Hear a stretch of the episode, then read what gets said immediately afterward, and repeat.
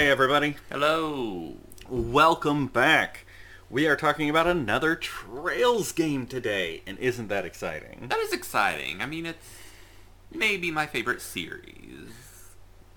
We are ending the saga of Trails in the Sky with this review of Trails in the Sky 3. The trilogy. We're ending the original trilogy. So let's go ahead and just blaze like a airship in a dungeon with no air straight to personal history. Yeah. Okay.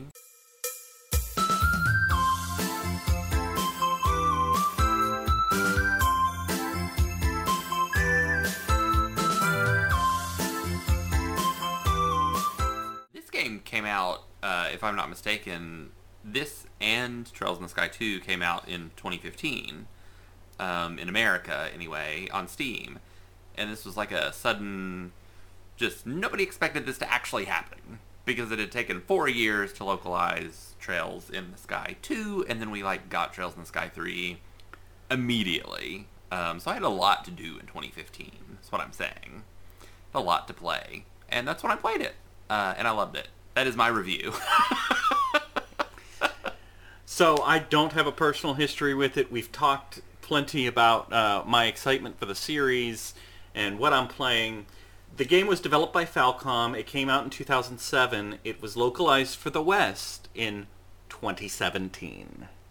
oh, well, whatever. The final part of the Trails in the Sky series, but it is not the last Trails story of Zemuria.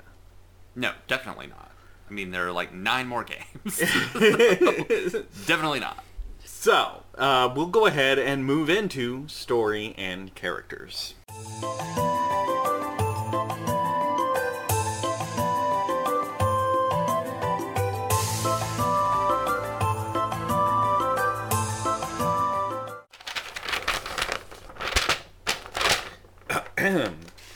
While investigating a mysterious artifact, Father Kevin from the previous game finds himself trapped in an otherworldly dungeon which is filled with familiar sights and people. At around 40 hours, this is the shortest Trails game in the series. Interesting. Okay. My god, the opening to this game is long.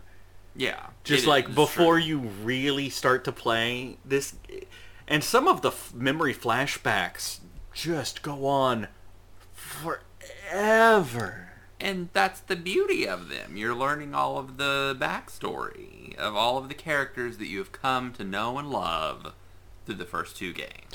Which is why I feel like this game is not really a sequel as much as it is an epilogue. Oh, definitely. Yeah. In fact, this is here's what this game really feels like to me.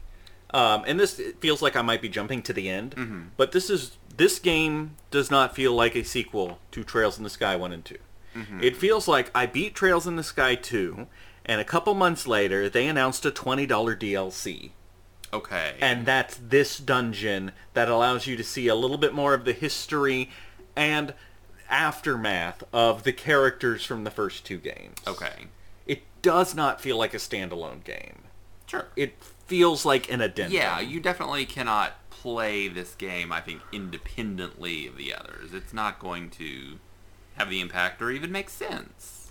the main point of this dungeon, because the whole game takes place in a single dungeon apart from a brief part of the prologue, is to progress through the dungeon until you find a trapped character. Freeing them unlocks more of the dungeon. There are also challenge doors where certain characters who meet certain requirements can go through them and see uh, memories of their youth or what's happened to them in the time between the second game and hmm. now, or some side quest stuff. This is exactly the kind of thing that would just be DLC for an after game dungeon in a modern game. Hmm. Okay.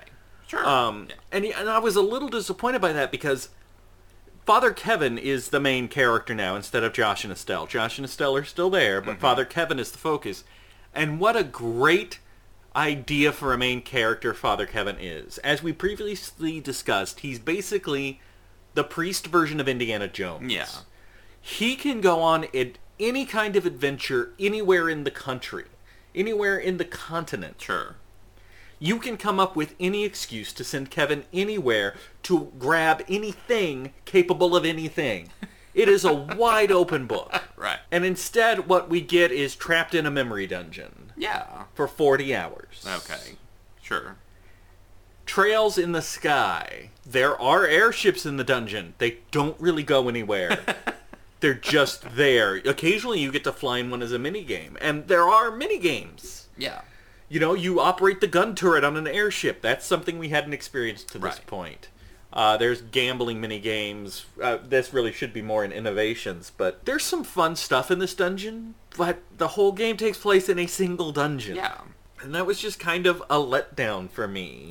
I see where you're coming from. I definitely see where you're coming from with the Indiana Jones priest thing. Like we could have A lot more potential. We could have visited other areas of this continent. Yeah, I see it. We could have visited anywhere, gone on any kind of adventure. And instead it's, well, let's learn more about our characters' past and futures. Yeah. Which is fine, character building is fine, but the actual narrative for this game for this game is weak. It is character focused. It is not narrative focused. Mhm, right. It's about the journey each of these characters has gone on. You don't get to run around towns talking to NPCs, which is one of the most remarkable things about this series is how Yeah. uh, you get tiny snippets of towns in some of the the memories. But one of the most remarkable things about this game is how detailed the world is, Right. and you you learn so much about it just by uh, in in Cold Steel One. There is a family in the town who undergoes some marital difficulties. They have some strife. They kind of separate, and in the end, they their their kid manages to get them back together. All of that happens over the course of the game. It has nothing to do with the game. Yeah. You could play the entire game and never know any of that was happening if you didn't stop by this random house Right. every time the story advanced to see what was going on.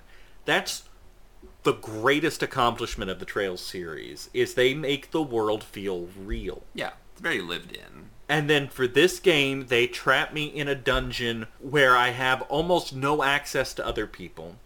There are no towns for me to go and look around. It's all, let's explore trauma. Uh, Oh, and we'll just bake in some facilities where you can buy weapons and stuff. like, we'll just make that part of this magical Right. journey. So I found all of that to be a little bit of a letdown compared to what I had experienced. That's fair. So let's go ahead and move on to the com. Oh well, no, sorry. You want to talk characters, especially since there's a battle nun. That's mainly what I wanted to mention is that there's a battle nun. There's a there's a battle priest. and now we finally have our battle nun, Ries. And you do get some interesting And looks and a, she uses a whip sword. always fun. She's so cool. You also do get an interesting look behind the scenes of some of the characters. You can learn the origins of the mysterious Bleublanc, which is one of the Ouroboros enforcers. Hi the game offers three backstories and secretly tells you which one is true, Yeah. which is a neat touch. Um, You get to live out Kloe's life going to the Jenis Royal Academy. that one just was interminable. That one went on forever. I loved it. It was so good. Oh my god. That's the thing. Because it's either either you're fighting through the dungeon or you're going through these doors and seeing memories. It's Yeah. not paced well. Because you're just flipping between the 2 Mm-hmm. All right, am I doing action or am I doing story? Action or story? Well, I'll do action for a while. Okay, now I'll do a bunch of story and I'll do. A- it's not. Since you create the pacing, you're at a disadvantage because you don't know how long any chunk of story is going to be. So you can't be like, oh, well, I'll go through the dungeon for an hour and then maybe do 20 minutes of this Yeah. story, then go through. You have no clue. You open this door and go, oh, oh, it's five minutes of memory. Nope, it's an it's t- an hour and a half of Tita. yes. I like Tita. I don't need an hour and a half of her mom trying to kill Aggie. so, in a in a normal JRPG, the developers are in control of the pacing. It's their job to determine roughly how much action per scene. Yeah. That's gone in this. Uh, but yes, you do get a battle nun. You get a battle nun. I mean, that's all I care about, to be honest. Yeah, You she's get a battle nun, and then all of a sudden you can also play as Rin, yeah. the murderous 12-year-old girl. I will actually have more to talk about Ren and Joshua and Estelle in, when we talk about Trails from Zero. Yeah. Uh, is I, I really I have some opinions there. Okay. And that's where I'm going to share them when we get to that game. So um, we are going to move to the sort, shortest section we've ever had for any game, and we're going to talk about the combat system. Yeah.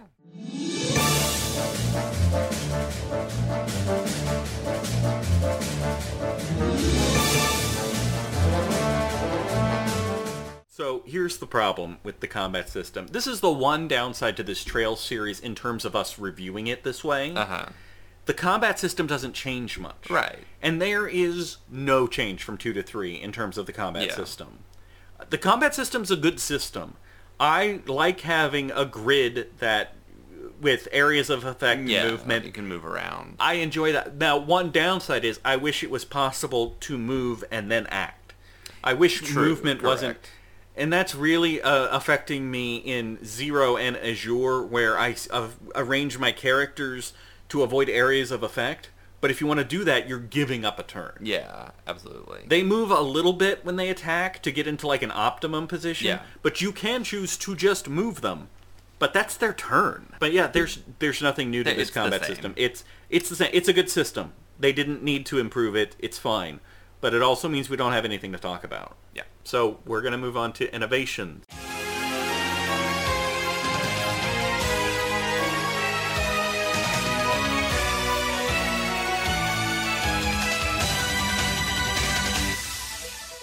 So I mentioned earlier challenge doors. Um, there are multiple types of doors, and I didn't write down the specifics.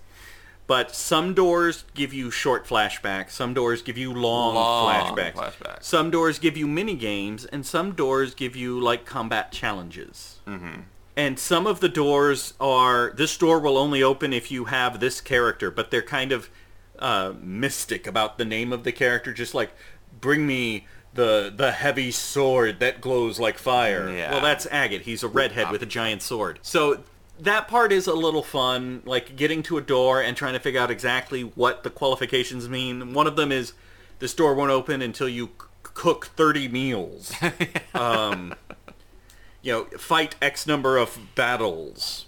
They do have fast travel in the dungeon, which is soup. This game would be unplayable without it. Yeah. It would be Oh, just definitely. miserable without fast travel. Now, I keep saying it's a dungeon. It's a dungeon divided into multiple strata. Yeah.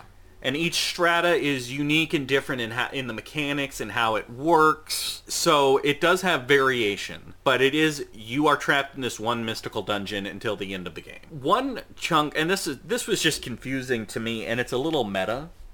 Mm-hmm. So when you go through the doors for we've been calling them flashbacks, but the game calls them memory fragments. Yes. But it only plays the memory fragments for the character whose memory it is. Right. So in the game, what is the point of that? Why That's does true. Estelle need to go through a door so she can remember something that happened to her last week? Like it shows Yeah. us something new.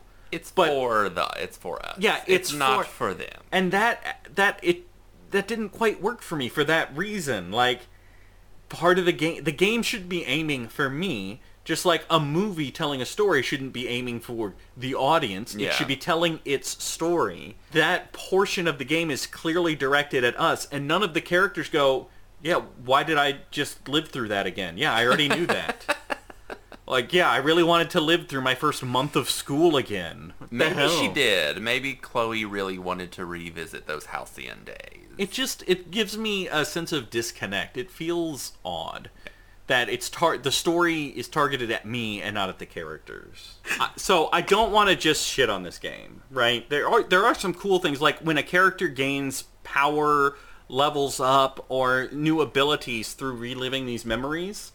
That was kind of neat because it mm-hmm. gave it gave those doors more of a consequence than just let's catch the players up. In particular, Tita's mecha suit. Yeah, Tita's pretty great. Yeah, she. You have to go through like two 15 year long memory things with her, but at the end of it, you unlock the ability for Tita to have a mech suit in combat. Yeah. She. Super strong, super fast, super range. mech. She is the most powerful. the best, yeah. Yeah, she's the most powerful party member. Forget combat priest. Right? you have a 12-year-old in a mech suit. Forget battle nun with a whip sword. 12 year old in a mech suit. And I will say this. The final dungeon, the final, well, it's all one dungeon. The final push was actually really cool. And it wouldn't have been if it wasn't for Falcom's leveling system. Yeah, oh, yeah. Because by the first third of the game, you've unlocked all the characters, more or less. You have access to all of them. Oh, and I forgot to talk about in Trails in the Sky 2, that problem. Ah, I wish I had. Where at the very end of the game, they give you new characters, and you're like, Oh, why am. I going to use these new characters? I've got my party. Right. Uh, and that's how I play a game. Like, I've got my party. Mueller. They give you Mueller. Mueller and Josephine. Yep. Or Josephina. Jo- Josette. Josette, thank you. Josette. Joe. But that's a whole other game, so it doesn't matter. We can't have that discussion now. Great. Thanks. So I had my party picked. I, I knew who I was using in my party, uh, and except for the times when it would force me to add Right, a person yeah. for little bits. And then you get to the end where the path is split in three. There's a left path, a right path, and the center path, which will take you to the end boss. Yeah. And all of a sudden, I had to build three groups of four, or was it four groups It's of four. You have to use all 16 characters. yeah, it's four groups There's like four. a left door, a right door, a middle door, and then a top door. Yeah, which is the boss. Kevin and Ries have to go through for the final. And the problem is, I'd had my party for most of the game, so I had four characters that were Yeah. really good characters. So my only choice was to put each of those characters in charge of one of the four parties. Yeah. But thanks to Falcom's leveling system, it means the characters I did not use much, like Claudia. or Kloe. Yeah, I don't use Kloe don't like slash Kloe. Claudia. Yeah, I I like her just fine as a person. Yeah. I don't have a problem with her character. I just don't find her as useful as a par- in a party member. But it didn't matter because even though she was way underpowered, by the time I'd fought like five battles, she was holding her own. Yeah. Because she was so low compared to the monsters that she would level up like twice from a single combat Yeah. until she caught up. So by not even halfway through each of those paths, my party members were all about even. Yeah. And that feels kind of cool. Like, there is something very rewarding about a character just like massively leveling up Right. Yeah. all at once. It's very satisfying, and it was that was fun. Forcing me to use all the party members was fun. I did think the game was gonna let me, uh, like redecide for the final boss. Oh no. No. You you pick. You Yeah. pick at those doors. Yeah, uh, I might have done things a little differently because I think Kloe ended up in the end boss party, and I was like, "Whoops, a doodle." Um, that is not. And then her healing S break did end up helping me win See, that battle. she's secretly the best character. So it turned out for the best. So I don't want to just like crap on the game. Um, it does some cool stuff. It just it doesn't feel like a full fledged entry to me. And I don't think it's supposed to. It's supposed to be a character study. It's supposed to bridge the Liberl arc, the first two Sky games, to the Crossbell games. So you're really right. I've never thought about it as DLC before, but you are probably right. It probably would have been a DLC package somehow had this come out in the teens and not 2007 or whatever. Do you have any other thoughts before we move on? No, I, I, I feel like this review is the shortest of the re- of the reviews for these games, but it's also hmm. the shortest game. It's the shortest game. and half it's the length of the least rest of them. Changed, yeah. And again, it's it's character driven instead of narrative driven. We could sit down and talk about each individual character story arc, but then we'd be here forever. Oh, yeah, you have to experience it. You have to experience Kloe's entire first year at the Jenis Royal Academy for yourself. Where we also learn the origins of Secret Agent Scarecrow. You do, yeah. Lechter makes Yeah, Lechter. Lechter. It took me a while to piece those together, Yeah. but uh, that was interesting. It is interesting how everything is interconnected. We'll go ahead and move on to another really short segment, which is going to be music. music.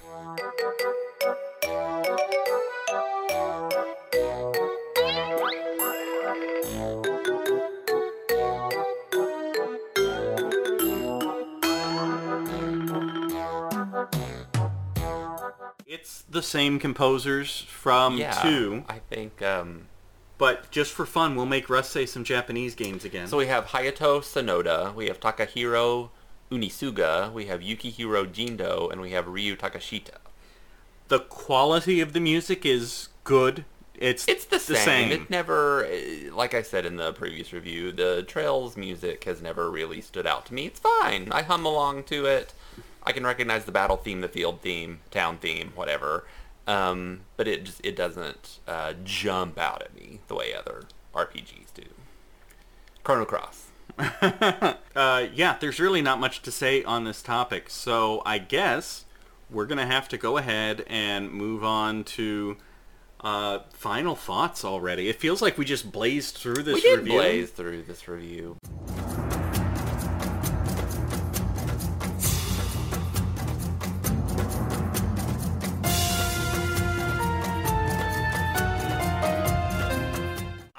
I'm not as big a fan of it, and there's just not as much for me to talk about. Yeah. It's just, it's a very different game. I mean, my final thoughts on it are that I love it because I love the series and I liked, I liked the things, getting to know the characters. I'm fine spending an hour and a half with Tita and Agate and her mother projecting some kind of relationship onto them and sitting through an entire year of Kloe going to school and finding about about Estelle and Joshua's childhood. And yeah i mean I, I i i like those little character moments. I liked getting to know those characters. But i agree this probably would have been dlc this is not really this is not really i mean it is trails in the sky 3 but it's not a continuation of that same story. It's it's also used to set up things for the future like chancellor osborne makes his first appearance in this game who becomes a huge part of the series in later games, but in this game is just kind of the introduction for him. So, so I agree. I also didn't mind the dungeon. The fa- I didn't mind that it was all in one dungeon because I really like the Trails battle system. I feel like it's some kind of evolution of the Grandia battle system, and I enjoy even in other Trails games. I enjoy just kind of running around and fighting random battles sometimes just doing a little bit of grinding, whatever. I, I enjoy that battle system. So the fact that I'm just running through a dungeon with a bunch of different strata, that's cool. That's cool with me.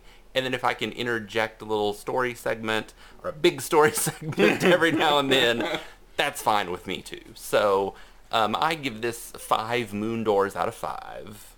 Um, it's a good, it's a good, it's a good game. It's a different game. It is. I know why it's polarizing. It is not for everyone. But as invested as I am in this world and with these characters, um, I really like it. And I think the thing I'm most salty about is that, just in general, in the future of the series, the Sky characters aren't involved as much as the other characters in future entries. So, like this game, we spend all this time getting to know them, and then they're kind of like more or less in the background. So, uh, I think I've made my opinions on this game pretty clear. Uh, I was a bit disappointed. It's I think it's a necessary part of the larger story that's being told, and that's fine. I just think there had there there could have been a better way to do it. Um, it does not feel like a complete game. It just and at 40 hours, it's half the length of most of the games in this series. I don't know why nobody had a problem with that. Nobody stood up and went, "Are we sure we're doing this right?" Uh, I give it a B minus. The characters are still good. The story, what story is sporadically dripped to you is interesting. Mm-hmm. I just I don't like the way it's being presented, and I I complained about the first game being too short. This or too long. This game's too short. this is too short. It doesn't justify its own existence. Like it's a bridge, like you said. Yeah, it is a bridge. It's not its own game, and it. I I wanted a Trails in the Sky three game, and that's not what I got.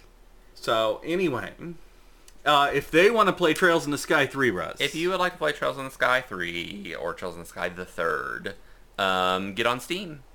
That's where it is. It's on Steam. there you go. Find it on Steam. Next time we are. Next time we are starting a new series. Yahoo! We will be tackling the interesting and uh, somewhat unique world of Wild Arms. It is interesting and unique. Let's find out next time if that means that it's good. Is it good interesting? is it bad interesting? We'll see you guys next time. Bye.